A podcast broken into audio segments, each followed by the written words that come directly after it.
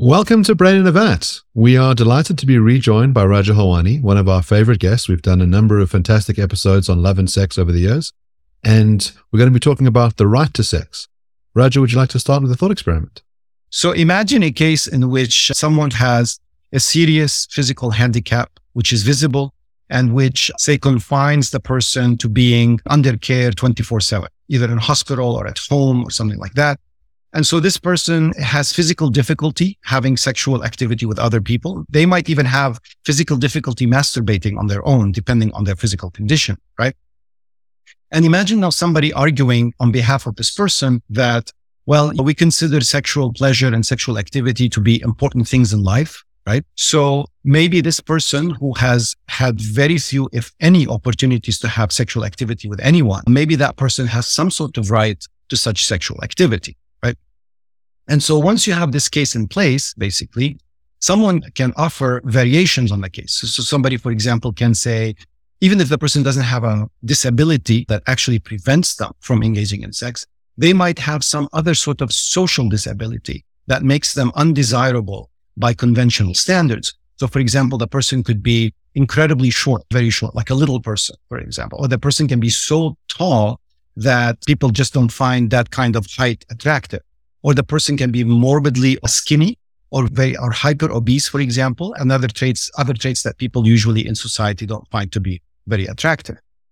And so somebody can make the case, well, if this person spent most of their life not having willing sexual partners to have sex with them without having to pay those sexual partners, maybe that person has a right to sex, right? And then you can even add a third variation on the case. I'm not going to elongate it much better, but imagine a person, let's randomly call him Jason, right? Imagine a person who has just an obnoxious character. Basically, no, nobody wants, you know, Jason, how I like to use you in my examples. Right? Imagine if this person called Jason, he's at a bar and he starts a conversation with a woman and the woman after two minutes, she's like, just get away from me. I don't even, I want to erase this from my memory, right? So Jason, even though he's physically attractive or at least considered physically attractive by conventional standards, just has a hard time. The minute he opens his mouth, he just puts off everybody basically.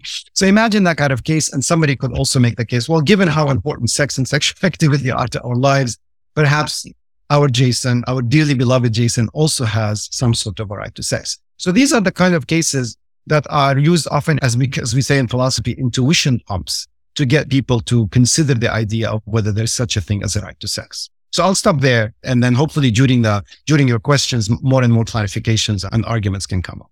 So Raja, you are absolutely right that I am dreadful at picking up women at bars, which has never succeeded. So if the question is, do I then have a right to sex? If the answer is yes, does that mean that any of those women, any one or all of them have to say yes to me? If it's one, then which one? So it, that sounds like a strange question to answer, right? So if I have the right to sex, does that mean I have the right to have sex once in my life, many times in my life, a certain number of times? How do we judge that? These seem like very difficult questions to answer for the person who's arguing in favor of the view. Yeah, I mean, these are nice questions. And of course, they go to the heart of the issues. So some of the issues. So let me begin by saying a couple of things. So when somebody says the right to sex, obviously we can think of rights like in general, we can think of them as negative rights. And usually negative rights are rights to be left alone to pursue your pursuits and your tastes as you see fit within moral constraints, like especially getting the consent, uh, the informed and valid consent of others. So clearly the discussion of the right to sex is not about that. Although some philosophers in their essays on the topic have devoted some space to discussing negative rights to sex. But really that, I mean, the contentious issue is what we would call the positive right to sex, because positive rights to sex are rights that entitle someone to something from someone else. So basically, they're not just simply rights to be left alone to do what they need to do, but they're rights for someone. So this is where your questions basically come in, right?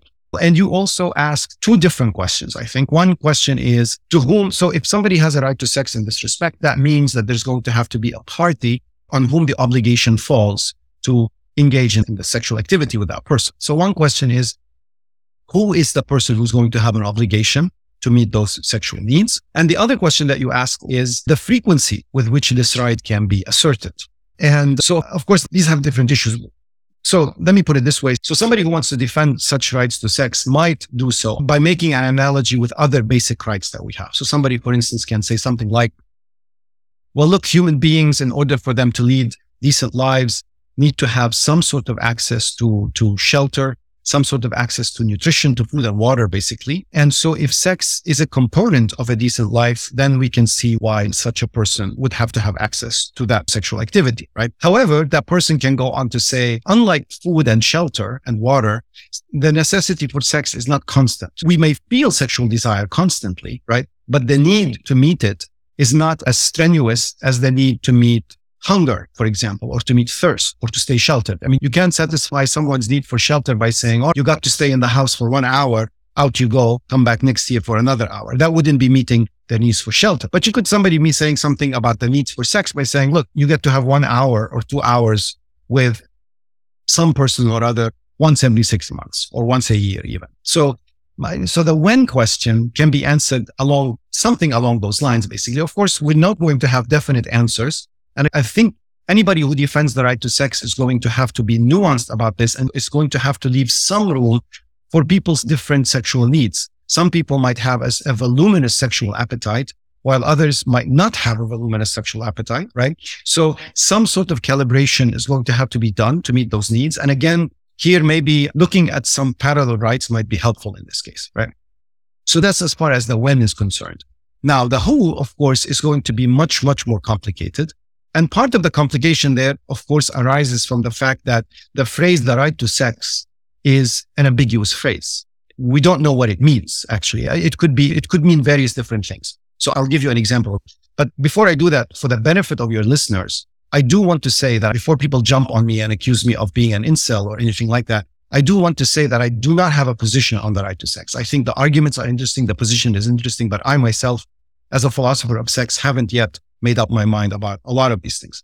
But anyway, so the question the right to sex could be, and of course, we're talking about positive rights, not negative rights, right? So somebody, for example, could make the argument that, look, we recognize sexual activity and sexual pleasure as being very important, but the most that's going to entitle you is that you have the right to masturbate, basically solo masturbation. And in those cases in which you are unable to masturbate by yourself, basically, you are entitled to get some sort of help from some sort of professional who can come to your house once a week and help you. If your physical condition is so dire that you're actually unable to masturbate using your hands or your feet or whatever, if you have any, basically, then the person can come and help you masturbate.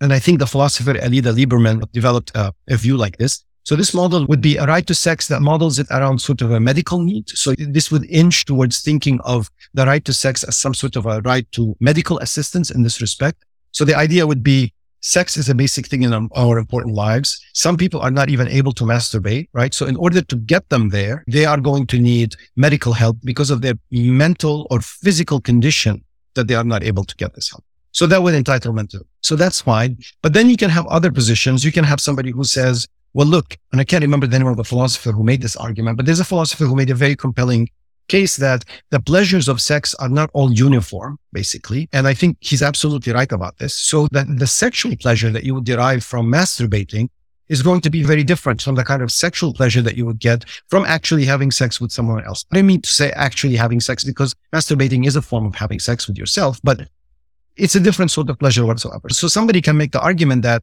look, if you take the right to sex seriously, you can't confine those cases simply to cases of masturbation. You have to take sexual pleasure seriously enough to recognize that sexual pleasures differ in kind, right? Some are masturbatory, but others are the kind of sexual pleasures that come from coupled sex, orgiastic sex, or however, I'm not going to talk about orgies. That's going to be too much. So then somebody might say, well, the right to sex is going to have to be the right to have sex with someone who is willing to do that. And then you have suggestions that it could be what is called sexual doulas, sexual therapists, right? Or sex workers, basically, are commonly known more as sex workers. And how we distinguish between all of them, of course, is an interesting question. And there are ways to distinguish them. So that would be basically the main answer to that question. So, so I'm going to stop there. It's way more complicated than that, but I'm just going to stop there and see whether you have any follow up questions or different questions. Yeah. So let's dig down into this distinction between positive and negative rights. It seems that if you have a negative right to sex, in other words, people shouldn't stop you from having sex, then the idea that you should be free to go and pay for sex or have sex with partners of your choice and of their choice seems uncontroversial, although I want to return to this later and maybe give some tough cases where people do interfere with someone else's right to sex and we maybe think that it's okay. But once we're in this sort of positive rights territory, we then sort of look like we're in the socialism territory, right? In other words, I pay my taxes and in return for taxes, I should be able to get certain goods and services like healthcare. And so who's providing this? It's not private individuals, it's the state, right? So you say, look, no one wants to have sex with me. I'm in despair about it. And so the state owes me sex. And there should basically be a number of sex workers who are employed by the state to draw a salary from the state and are able to treat my particular needs as if they were a medical condition. So it's not just that I'm entitled to be masturbated by the state. You must take into account my particular ailment which might be my fetishistic desires, my desire to be beaten or to have you wear a puppy mask and bark while we have sex. All those things, if you take this sort of socialist rights stuff seriously, it's the state that's got to do this stuff. And it should be paid for by the taxpayers. And most people are lucky. They can get, they can get sex to their satisfaction without having to rely on the state, like they have to rely on the state for shelter or water or food. But for the needy, you need the government to play a role. So I wonder if you think that that's really what you mean by the positive right to sex, that it's done by this external body. The other way you could cash it out is that there's like a charitable duty on all of us. So it might be that no person has a particular right to receive charity, but we all have an obligation to dish it out.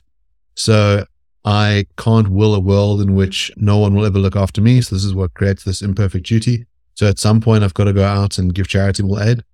And maybe that means I've got to go and fuck the less fortunate. All those people who are kind of funny looking are a bit like Jason. You just got to take one for the team. Is that the implication of the view? Or Jason. yeah. So I think you're also asking two different questions, although there is one there's one question which that you definitely emphasized more. And the question that you emphasized more is the question of who's going to, is this a state sanctioned thing basically?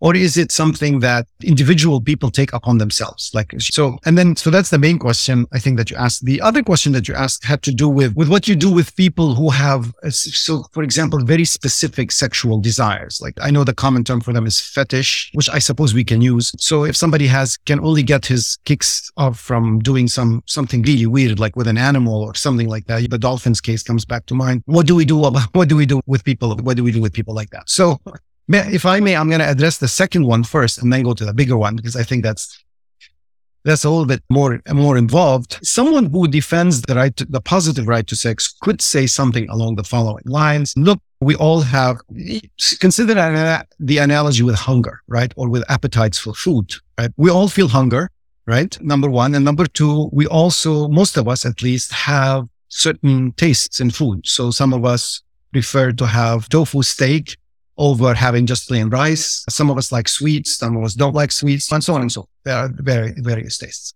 So if you keep this datum in mind, and then you compare rights to sex, for example, with rights to be fed or with to be given provision, food provisions, right? Somebody can make somebody can argue that, look, when somebody has a right to when somebody has a right to food, that means that doesn't mean that they're entitled to some sort of fancy steak every other week. Alan Soble makes this point in his essay, Sexual Gifts and Sexual Duty. So I want to give him credit for that.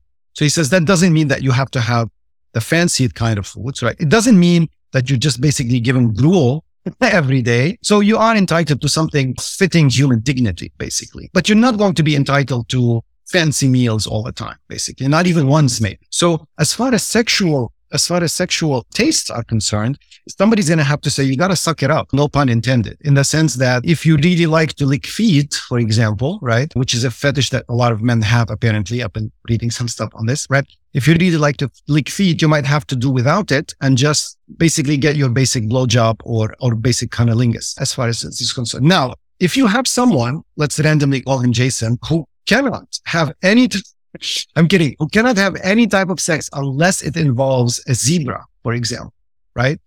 Then the, then I think the defender of the right, don't make me laugh. Then the defender of the right to sex can say something like, we apologize. We just cannot meet that demand because for all sorts of reasons. I mean, it could be the unethical part of getting a zebra involved in this, but it could also just be the logistical part of it, which is that we're just not going to be involved in satisfying that case. And here that here somebody can, can make the parallel between hunger and between sex, sexual appetites. And somebody can say, unlike hunger, going without sex is, okay, we should stop for a second. Someone can say that unlike hunger, So nobody, so people can go without sex. So Jason can go without his zebra. But so, so, so because of that, there is room to be able to say some sexual desires are just not going to be met, basically, basically, because they are so unique and so far out that we cannot meet them. And there would be some sort of justification for that. So I hope that addresses the sexual weird tastes now, basically. As far as the, as far as the, as far as the main question, so there, are, there is, so you mentioned the state supplying this and then either that or individuals having taking on obligations like Kant's imperfect duties. And I don't, I don't remember whether in my draft of the paper I mentioned something about that, although I definitely thought about it. There is, of course, a third option, which is that the government can source out can fund basically little agencies to help with that. So for instance, the government can make, can make sex work legal. They can provide a general kind of fund to individuals and say, here's money for you. You can use it in however your way you want. And if you have sexual needs, then feel free to avail yourself of that money to basically hook up with a sex worker or something like that. So there is that third option. But as far as the state is concerned, I mean, there have been some authors who basically wrote things like the state could have a, could have programs, state sponsored programs that supply what they call sexual doulas, basically. So these would be people who are uh, experienced in sex and whose job is to basically meet the needs of the sexually excluded or the sexually deprived or something like that. This doesn't have to be socialist, Mark. And I know you use the word socialist to basically undermine the answer to this question. It doesn't have to be socialist in as much as states are often involved in providing a lot of social programs for people without having to go to the socialist route.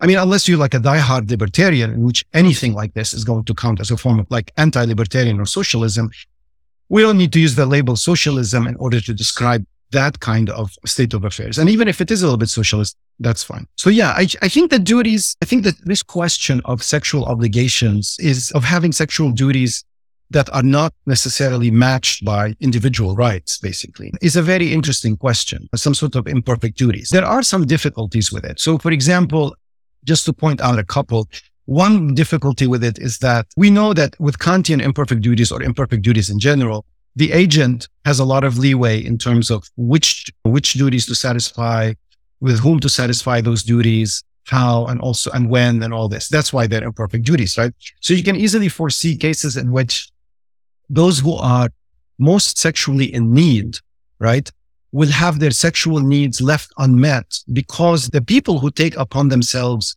the idea that they do have sexual obligations will say, you know what?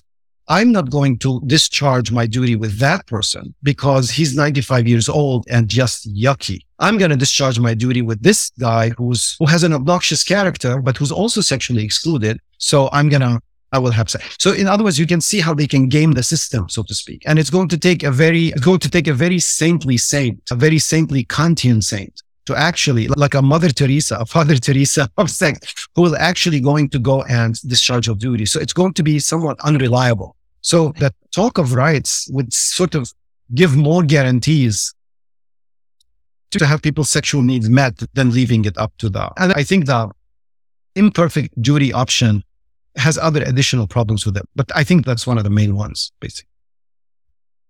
Yeah. So firstly, I'm not into zebras. But secondly, I wonder if there's not an important disanalogy between the sex worker that's hired by the state to fulfill this duty versus, let's say, a doctor or a lawyer. So suppose you walk into a doctor's office and the doctor, for whatever reason, doesn't like the look of you. It seems like they'd be doing something wrong to deny you help or a healthcare worker generally would be doing something wrong to deny you that service just because they don't personally like the look of you. And it seems like their consent in the matter isn't really the issue. They have a duty to provide you that service and they need to do so.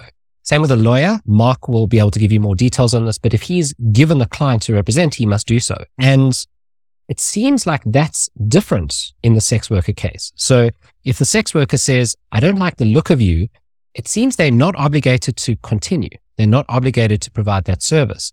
So it seems like there's an important disanalogy there. And I was wondering how you would understand that disanalogy. Mm-hmm. So how you would cash it out if you thought that the same is involved in both cases, the right to have the service performed. So it does seem like there's a problem with the framework. That's a very nice question. I think there are some compelling responses to it. I mean, and Mark correct me if I'm wrong, but don't lawyers sometimes refuse to take certain cases if they think that there is something iffy about the case. I mean, you can say more about that, but from oh. watching Law and Order, I've seen some cases in which lawyers basically just refuse to handle a certain case because they think their client is maybe not being forthcoming with them about certain things, or I don't know for what reasons. But anyway, even if that is the case, even if lawyers are similar to doctors in the sense that they may not refuse a case, you can think of the sex worker in one of two different ways. So one thing I could say is that your disanalogy, Jason, currently rides on the way we conduct business right now with sex workers. In other words, right now, the way sex workers conduct their business is that they are perfectly allowed to say no to a client. In many places, the sex work industry is not regulated, right? So sex workers often feel that they want to say no to a client if they think that they're going to be problematic. Obviously, if they find a client who is terribly repulsive, right? They might also say no to that. They might say, I just can't bring myself to do it, right? So one way to address this is to basically say, look, if we start taking rights to sex seriously, and if we're really going to have a state sponsored sex worker program, right? Then sex workers have to understand that they might have to start thinking of themselves more and more as lawyers and as doctors than as something else. And one, one thing that could be said in support of this is that a lot of sex workers get accused of all sorts of things. Like one stupid common objection to sex work is that, well, if you have so much sex with so many clients, how can you go back home to your boyfriends and girlfriends and have sex with them? Wouldn't you be all sexed out, basically? And often the response to that is that we don't view our clients in the same sexual ways that we view our partners, right? Basically, the stock response is that we view it as work, basically, right? So it could be that something along those lines has to be developed. Some sort of mental framework has to be developed if such a program were undertaken to say, look, you're going to have to start thinking of yourselves more and more as doctors and lawyers. And you have to really think of this as a job, basically, no more, no less. Now, of course, whether that works or not is not so easy because sexual activity by its nature involves a certain kind of contact that is not involved in the lawyer client relationship. But on the other hand, doctors often do have to do nasty business with their patients, right? They have to get in there and do certain forms of surgeries, even with, even if they're topical surgeries that can be disgusting. So if somebody tries to basically block my response by saying, well, look, sexual activity has a certain kind of physical contact that you don't find somewhere else, I would argue that lawyers often have to engage in a lot of some weird physical contact with their patients to do this. Mm. On the other hand, we can also think of this sex work as not necessarily that the client wants is going to get basically. So we could say like, depending on the condition, depending on all of that, there are certain things that the sex workers will do and certain things they will not do. A third reply, I'll just mention it very quickly. You could have a tiered program. And this is going to sound a little bit weird, but you could have a tiered worker program. You could say the government can say, well, look, for you sex workers in the top tier, right? You are going to be handling the nastiest clients ever, right? And you get the highest pay. So work yourself up emotionally, psychologically, blah, blah, blah, and get ready for this guy. So they're going to be the ones in the trenches, so to speak. And then the second tier and the first tier, they have an easier job. But at least this way, you prepare people in a way psychologically and financially to have to deal with those situations. Of course, the more I say this, I'm hearing in the back of my mind feminist objections to all this. And I hope we get to them at some point because they're important. Because a lot of feminists are going to say, well, this basically, when I hear this, I hear women servicing men, basically. So we can talk about that later in the show if you'd like. But I just wanted to register that. So these are some responses I think that somebody could make, somewhat reasonably, I think. So I wonder about couple of cases where we think that there's a specific right to sex. So if you marry someone, whether they have an obligation to have sex with you. And the other one might be that you go to a certain kind of environment. So you go to a sex club. Does the mere entrance to the sex club entitle you to sex from someone? Because that's sort of a tacit implication of you handing over your fee or going to a brothel. In other words, the assumption is you say, well, I've paid for a service. It's contractual. I would have all the rights that any other paying customer would have, which could be quite specific. And you know, those things should be met. In the marriage case, I wonder about a couple of variants. The one might be your partner says, I no longer want to have sex with you and I will never have sex with you. And I don't think you're entitled to have sex with anyone else either. Now we get to the negative interference case that we talked about earlier, where basically someone has said, I'm going to deny you the right to have sex. I'm not going to provide it and I'm going to stop you from having it from anyone else. And it might be that ending the marriage is worse in this scenario. In other words, you've got children to look after, you're financially beholden to this person. Could you claim, in other words, a right to sex, either from the partner or elsewhere. So I know the sex columnist Dan Savage took the view under those conditions, it's your right has been un- unreasonably interfered with, and you would have no obligation to tell your partner that you're having sex elsewhere, that you have a right to sex and therefore you should be allowed to go and have affairs, and that their failure to provide it to you is a reason to go and get it elsewhere. And I wonder if you share that intuition. Yeah, I do share that intuition to some extent. I mean, I think in broad terms, partners to a marriage or to a relationship do have if not rights, at least expectations that their partners will have sex with them every now and then, at least, assuming that the desire for each other is still there and hasn't abated, basically, that, that they want to have sex. I think where rights talk comes, becomes most important in relationships isn't along the following lines. So it's not the case that to have a right to sex in a relationship means that you have a right to sex on demand at any time you wish of your partner, obviously. But I think the best way to construe rights to sex in a relationship is something along the lines of part of what it means to be in a relationship with someone is that you have some sort of sexual access to that other person with their consent. And that if, as you said, the other person withholds sex all the time and even declares that they're withholding sex and they're never going to have sex, a certain form of contractual obligation, I think, has been violated, basically. And so although the other partner might say, I forbid you to have sex outside the relationship, that forbidding will have no moral standing. In other words, if the partner in the relationship refuses to have sex with the other person, then they are not on any grounds to, to morally demand of the other person that they not seek sexual relationships outside the relationship. I actually knew a friend of mine who divorced his partner because his partner didn't want to have sex with him anymore, basically. And so he said, either you allow me to have sex outside the relationship or we end the relationship, basically. And she agreed to ending the relationship because he didn't want to cheat on her, basically.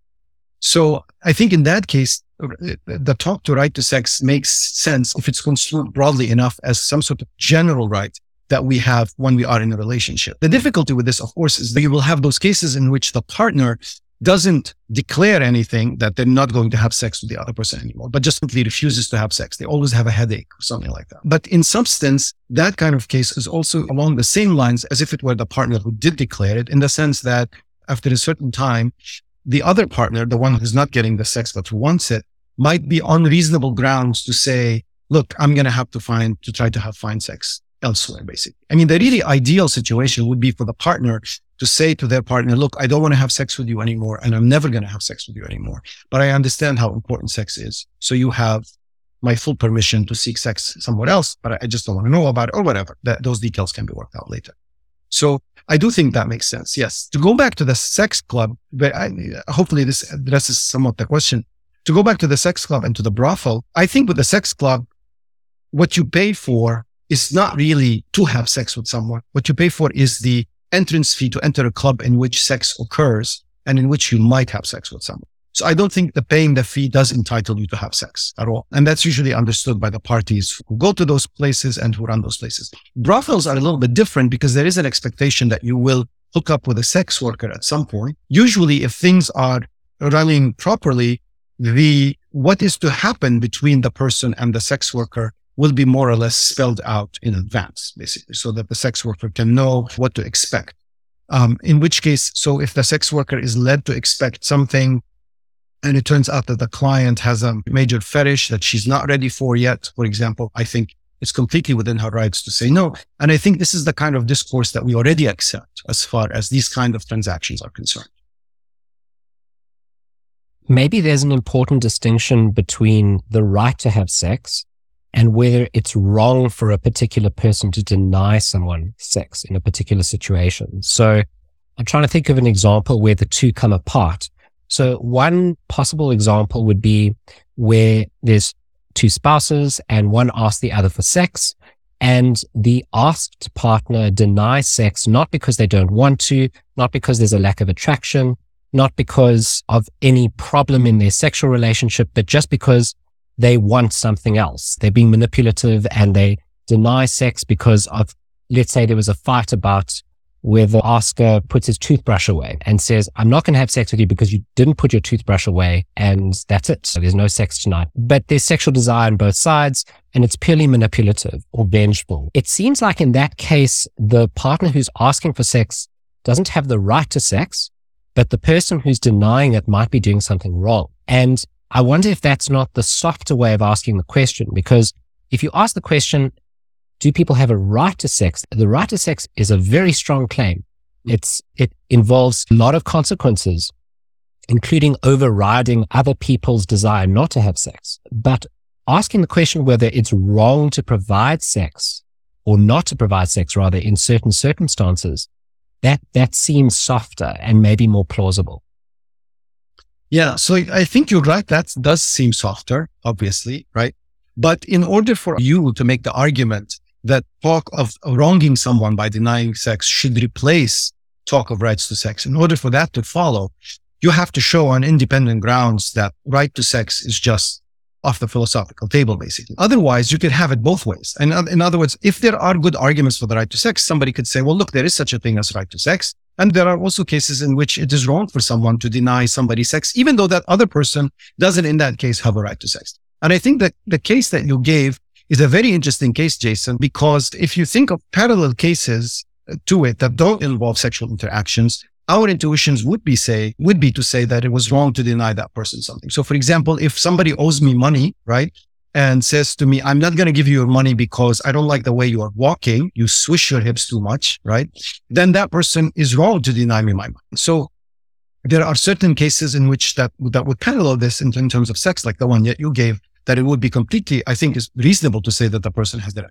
Other cases would involve something like, I know that the climate today is such that people will find those cases abhorrent. But part of me wants to say that, look, if I begin, maybe I shouldn't, but anyway, part of me wants to say that if I begin to, if I begin a sexual activity with someone, right? Under which circumstances am I allowed to end it midway or halfway or quarter way, right? There is a certain discourse out there that basically says you are entitled to end it whenever you want under any circumstances, etc., etc. And I understand why, but I understand why because a lot of this discourse comes from feminist concerns about women being in sexually in sexual activities with other men and somehow the men's desires or whatever escalating to a point that somehow the woman didn't agree to etc so i understand where the sentiment is coming from but I also want to say that there might be cases in which it is still wrong to, to do this. If, for example, some idea popped in your head and you're like, oh shit, I forgot to call someone. I'm going to go and do it now. Basically, I'm going to go and call that person. I think it would be wrong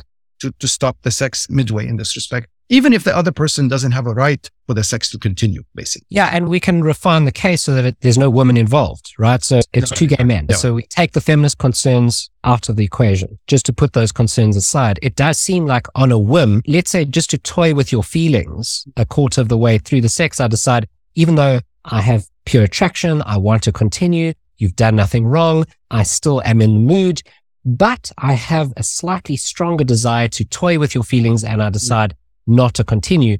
It seems like I'm doing something wrong. Now, of course, I'm not saying that is the case. I'm not saying that's what people are doing, but I'm just saying if that were the case, it seems like in support of what you're saying, I would be doing something wrong. Yeah, absolutely. I think that I think what's I, I think when you bring in when you bring in vicious motives into the picture. I mean, the case that I gave was just a case of fickleness where somebody remembered that they needed to call someone and decided to stop the sex, sex act. When you bring cases in which the person has a, has a, has an active vicious motive where, you know, you deliberately want to leave that person sexually frustrated or you deliberately want to toy with that person's emotions, especially if the sexual act was not just sexual, but also involved emotional stuff to going along with it then yeah, I think the cases become even stronger than that. So absolutely, yeah. But you see my earlier point about the logic between maintaining that discourse on the right to sex on the one hand, while also agreeing that there could be the cases that you're mentioning, Jason. So I think to have the latter take the place of the former, we're going to need an independent argument for the former. And you flirted with one, which you can take up if you want. But yeah, I'll stop there.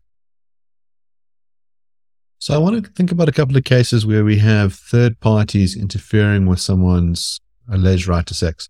So the one might be the overly protective father who says to his daughter, who's let's say over the age of 18, you're not allowed to have sex because you still live under my roof. The other one might be that you have a Down syndrome person who, let's say, is at an institution. An institution takes a policy, no one who has Downs is entitled to have sex, and they will actively stop it. And the third might be someone who's been punished for a crime they committed, so they're incarcerated. And the warden says there are no conjugal rights here you have lost your right to have sex because of uh, what you did. So now we're all in negative rights territory, whether you think that those violations are are true violations or whether uh, nothing wrong has occurred.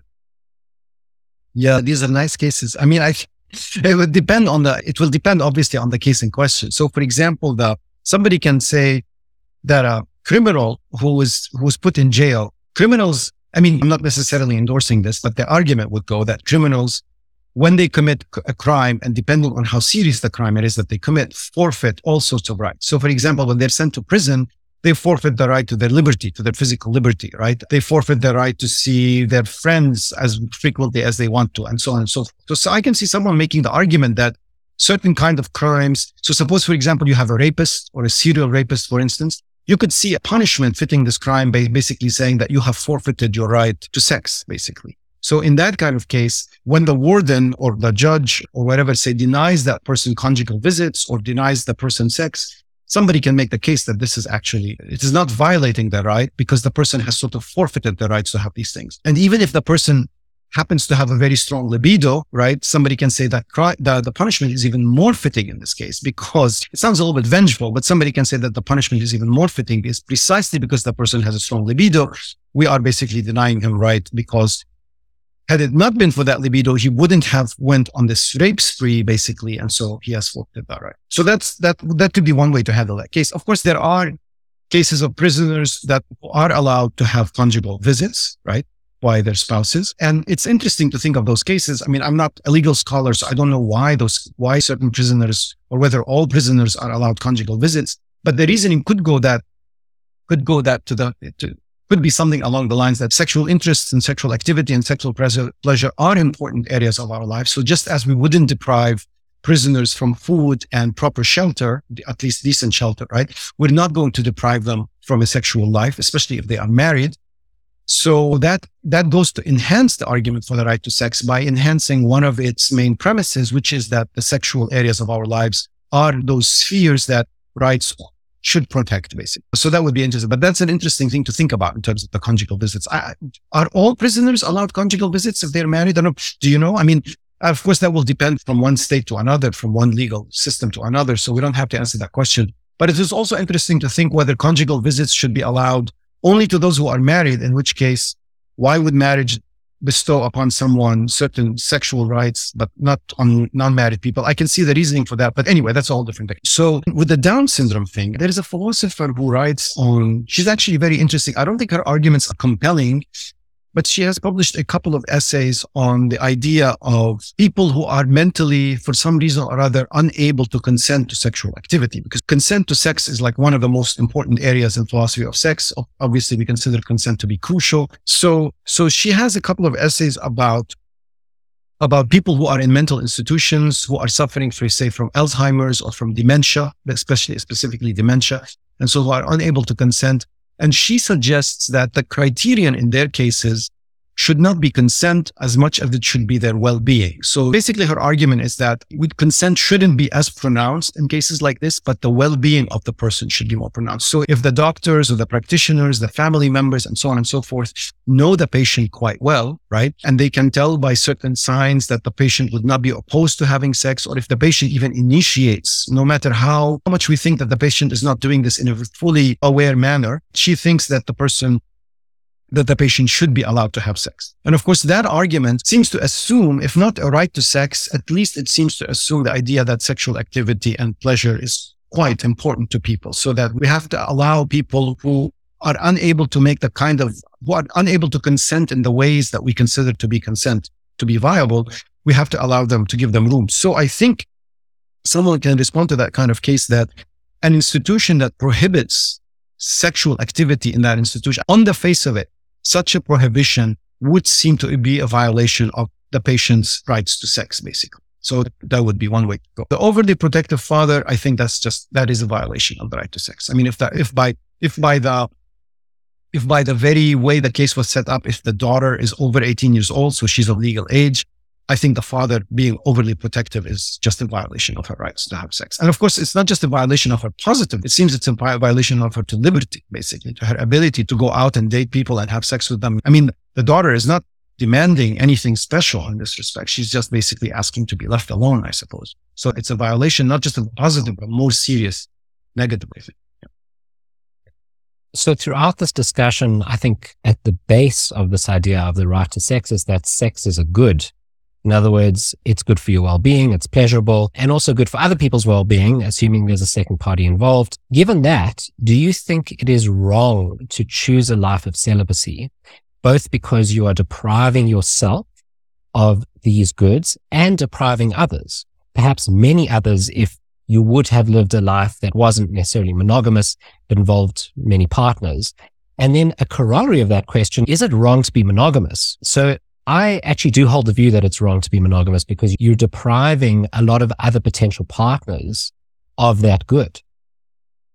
So, I mean, that's a nice question. Are you asking this question while cognizant of the distinction between, I mean, I, that question sounds so condescending and I don't mean it that way. But I mean, are you asking that question while being cognizant of the distinction between wrong and bad, basically? Because I can see someone saying, someone who makes the choice to be celibate might be making a bad choice because they aren't depriving themselves of a lot of sexual pleasure. And we know sexual pleasure is a somewhat unique pleasure and so on and so forth. But to say that it's the wrong, it's a, and you can say it's the wrong choice if by that you mean it's just a bad choice, right? We often use that language. We say, oh, that's the wrong choice to make, meaning that's a bad choice to make. But if you're using wrong in a stronger sense, that somehow you have wronged yourself, that seems to be implausible to me. It seems to be much more plausible to say that the person might have, might have done, might have made a bad choice. And even in that case, we have to assume, and like you said, I think an overall ceteris paribus clause, right? Everything else equal. Because if everything is not equal, then I can see somebody making the right choice. Again, meaning good choice. If, for example, they decide to become celibate because they want to dedicate themselves to, to the worship of God, or they want to dedicate themselves to their hobbies or whatever, for whatever reason. So they, it could be that they have considered it and they have come to that decision. Now, they could have reasoned about it mistakenly. You can accuse them. You can say that choice was irrational, right? Even though you, you, so you can say something like it's not a, it's not a, it's not a bad choice in the sense that it is not harmful to you, but you can also say that it is an irrational choice because you could have thought about it in this way where you could have had your cake and eat it at the same time. Now, as far as others are concerned, I mean, I don't, it's funny because when you think depriving others, I imagine this like godlike creature, right? Like this, this, who's the, like this Apollo? Who's this famous good looking God? Some sort of gorgeous good looking God that everybody just can have sex with him or her, right? And so when that person refuses to have sex with the other people, there's some sort of serious deprivation going on. And so therefore maybe some serious wrong going on. But usually that's not the case. So if I, despite the fact that I'm so fucking hot and gorgeous, I decide to refuse sex with anybody, right? Then you can say, Raja, look, come on, you're depriving some people who really want to have sex with you. But then I can say, first of all, the deprivation is surely not that deep that I've actually wronged them. And if the deprivation is not that deep, then, you know, they don't have a right against me that they have sex with me, basically. Even if they have rights to sex in general, it doesn't follow that they have a right against me. So by not having sex with them, I haven't wronged them in that sense. Yeah, I think if you adopt the rights framework, then the wrong bad distinction is very important. But because I'm a utilitarian, I don't want to adopt that framework. So the utilitarian says, well, weigh up these two lives. So weigh up the life of the person who has multiple sexual partners throughout their life. And they don't necessarily need to be an Adonis, right? So they don't have to be an exceptionally good lover. They could Not just be an average lover, and that person still will provide a lot of pleasure to those people overall over the course of a lifetime versus that person choosing to be celibate and just doesn't do so. Um, it does seem like there's a whole lot of net pleasure lost in the celibate case. And there, something bad has happened, or at least the absence of good things have happened. And that equates for the utilitarian to an impermissible action or a wrong choice of becoming celibate. But I'm not saying that those individuals that the celibate person doesn't have sex with have a right to sex with mm-hmm. him or her. I'm just saying that something bad has happened because pleasure hasn't occurred in those cases. All right. But you do want to say that because something bad has happened as a good utilitarian, you do want to link that to the wrongness of the action, correct? Yes, because a utilitarian defines right action in terms of utility and utility involves good or bad events. So, so one correction, I did mean Adonis right? And Adonis was not Greek. Adonis was Lebanese. I would like the public to know this. Those goddamn Greeks, they have to take credit for everything. No, Adonis was Lebanese. And as we all know, Lebanese are very good looking people. Anyway, with that nugget aside, if you want to take the crass route to this, aka the utilitarian route, I'm kidding, that's not that crass. So if you want to take the utilitarian route, then obviously you're right. You, somebody can say some bad has occurred. There has been, some people have been deprived of that pleasure and that counts towards the wrongness of the action, right? But then, of course, you have to weigh in the, so for example, if I'm the person in question who decides to lead a celibate life, right? We also have to, as we all know, the utilitarian calculus has to apply to everyone and everyone weighs somewhat equally in that calculus, right? So you have to factor me into the case, right? Now, somebody can say, well, Raja, it's just you versus all those hundreds of people who could have benefited from all the wonderful sex they would have had with you, which might be true. So if you're going by individual numbers, you'd have to count it this way. But it could be the case also that having sex with other people, maybe I'm one of those people who find sex just an absolutely disgusting endeavor, right? I mean, there are people like this. They find any bodily contact to be absolutely disgusting, right? So maybe I'm one of those people so that for every unit of pleasure that I give to someone else, I receive 100 units of pain, right? So it could be that that calculus will turn out to be actually in my favor to be celibate as opposed to being in their favor to be celibate. But if we are going to go, if we are going to go about it, the utilitarian rule and the act utilitarian rule, not the rule utilitarian rule, you're right. Everything will have to depend on the where the calculus falls, basically on the net benefits and the net costs. In which case, that's fine. But in which case, it will be met with the usual objections to utilitarianism, the role of the agent and the projects that the agent has, blah, blah, blah. Those have to be set aside. And so I do not mean, you don't need me to rehearse this, nor does your audience. So, so yeah, I agree with you, but I think it just, it faces the usual severe problems. And that's only when we take, I think, act utilitarianism. I think rule utilitarianism might have some other interesting things to say about this, basically. So, for example, rule utilitarianism might say, well, we have to adopt a rule that says basically that people should have a choice about when and how frequently and with whom to have sex because only having this rule is going to ultimately yield the net amount of benefits for people, basically. So I think a rule utilitarian would have a different take on this. Maybe there's two ways of supporting the argument that don't rely on sort of a crass act utilitarianism. So the one would be that there's a certain type of pleasure associated with sex that you're not going to get in other ways. And so you're both depriving yourself and others of this type of pleasure. And then a second argument would be that there's other goods or perfections that arise from sex beyond pleasure. So there's intimacy, there's a sense of connection, there's a knowing of other partners, there's a physical closeness, there's touch. Those are perfections which are separate from the utility involved or the pleasure involved, and those would be lost in a life of celibacy. Now, that's not to say that other goods aren't obtained in a life of celibacy, but just to say there is a loss. No, I mean, you're right. But let me put it this way. I agree with you. I think that sexual pleasure is a type of pleasure, obviously. So if I decide to lead a celibate life, I'm going to deprive myself of that type of pleasure. I'm not going to deprive others from that type of pleasure because obviously they can have sex with people other than me. And so they can experience that type of pleasure. So I'm not depriving them of that type of pleasure. I'm only depriving myself. So you're right about this. However, what I would like to point out is that I don't necessarily see the bridge to utilitarianism. In other words, I don't have to be utilitarian to make that claim because somebody can say, look, Raja, if you decide to lead a celibate life, you are depriving yourself of a certain type of pleasure that you're never going to experience anywhere else, basically. And not in your stamp collecting, not in your swimming, not in anything. And I don't have to be utilitarian to say that. And I think the connection to utilitarianism is going to have to come in through the wrongness objection. That it's not only that I'm depriving myself of something, and so therefore uh, making a bad choice about my life, but the link to utilitarianism or to consequentialism in general has to come through the wrongness. Otherwise, why even bring utilitarianism up? But then once we bring in the wrongness, then we were back to the earlier question in which I said it will ultimately depend on where the chips fall, the consequences of the utilitarian, the utility chips, where they will fall. And then, of course, then you have the rule utilitarian. So we're back to that. And so I wonder if there's a good social justice argument for certain groups having a right to sex. So there might be particular groups who have had a lot less sex over time. You started off the show by giving us a litany of people that have been described as undesirable for various reasons. And so I wonder if there becomes an affirmative action obligation on everyone else to say when you're picking a sexual partner, you should give these guys preference. So instead of having a no fat, no femmes rule, you got to go like it's anorexics and uh, the morbidly obese. They, they, get to jump the queue before the gorgeous Adonis types. Do you think that those groups get some special rights because of their prior injustices that they've been dealt in the unjust distribution of sex that has come their way?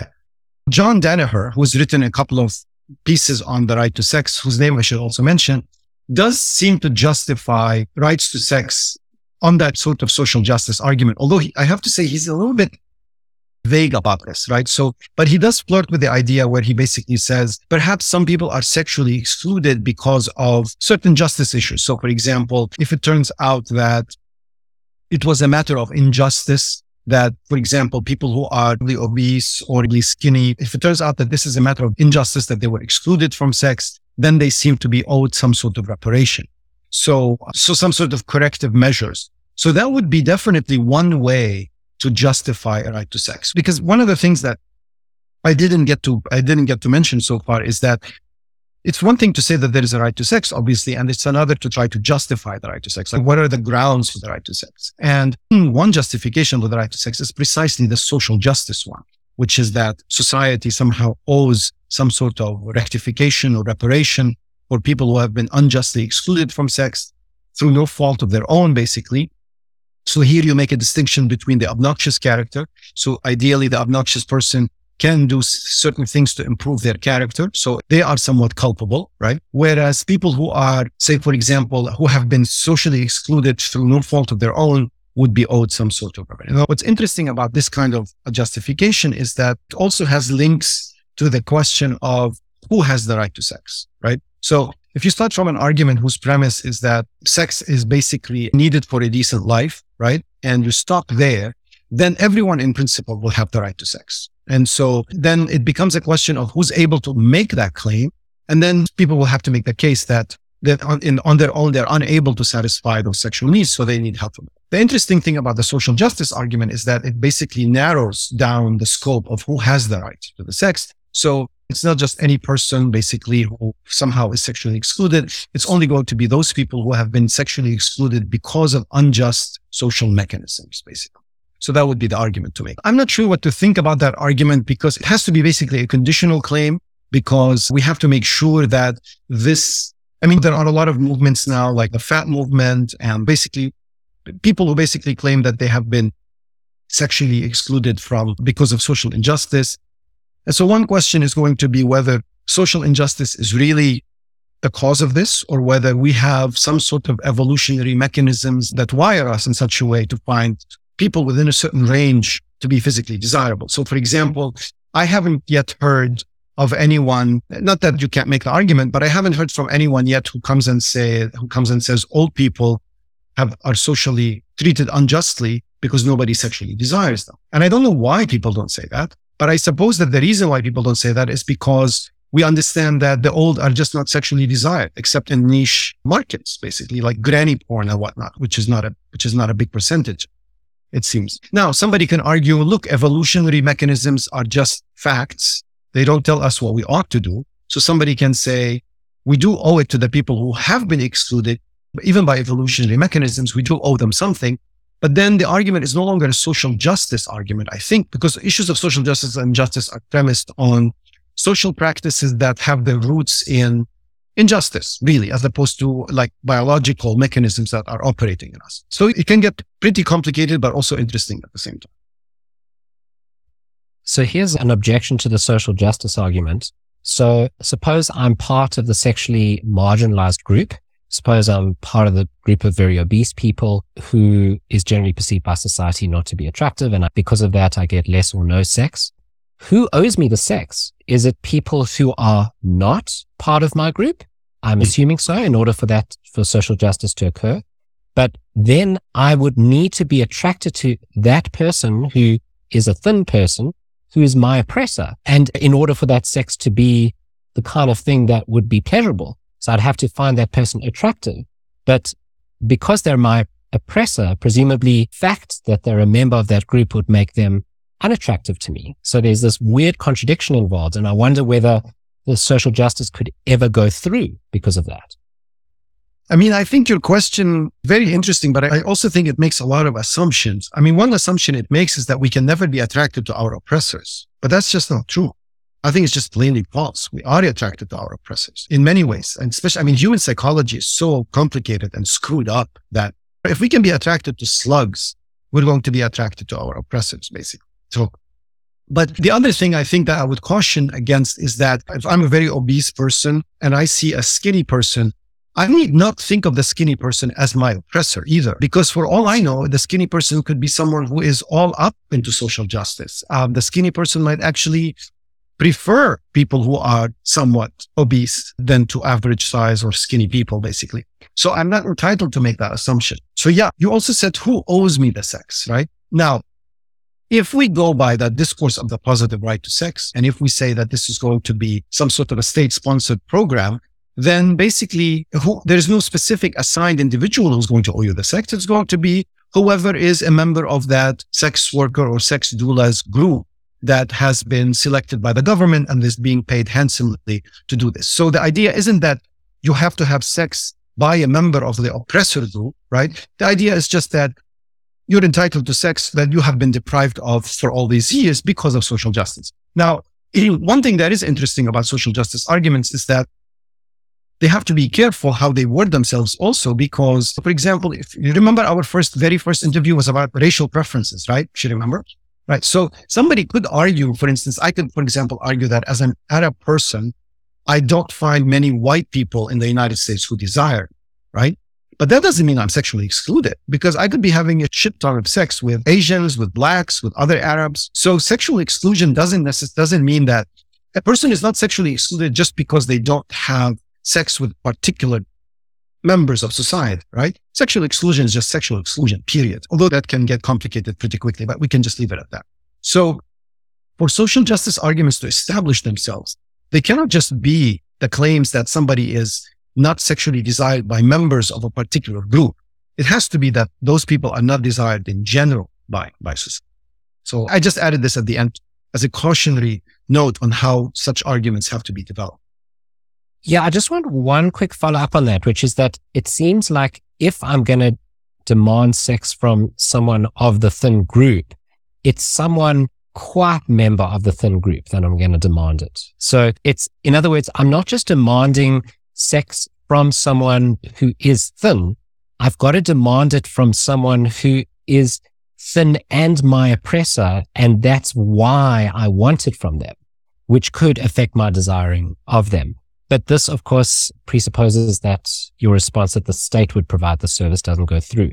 It's more of an affirmative action kind of system. So you've got these two ways of redressing injustice. You've got many ways, but two under consideration here. So the one would be that the state steps in and provides extra goods to a wronged group. The second way is that a group that has previously wronged that group in the past has to provide those goods not the state. And it's that model that I was really referring to. But the state model would avoid this objection, as you say. Yeah, no, I see. I understand.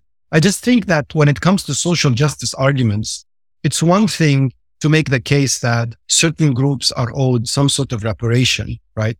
But it's a completely different thing to basically insist on certain ways that those reparations have to be delivered or who is to deliver them. At some point, the demands might be seen more as vengeful than anything else. Like but somebody can say, well, I don't just want to be repaired for that. I want this person to do it, right? And at some point, we're going to balk at that and say, look, it might not have been this person's fault, even though he was or they were a beneficiary of the system that also oppressed you.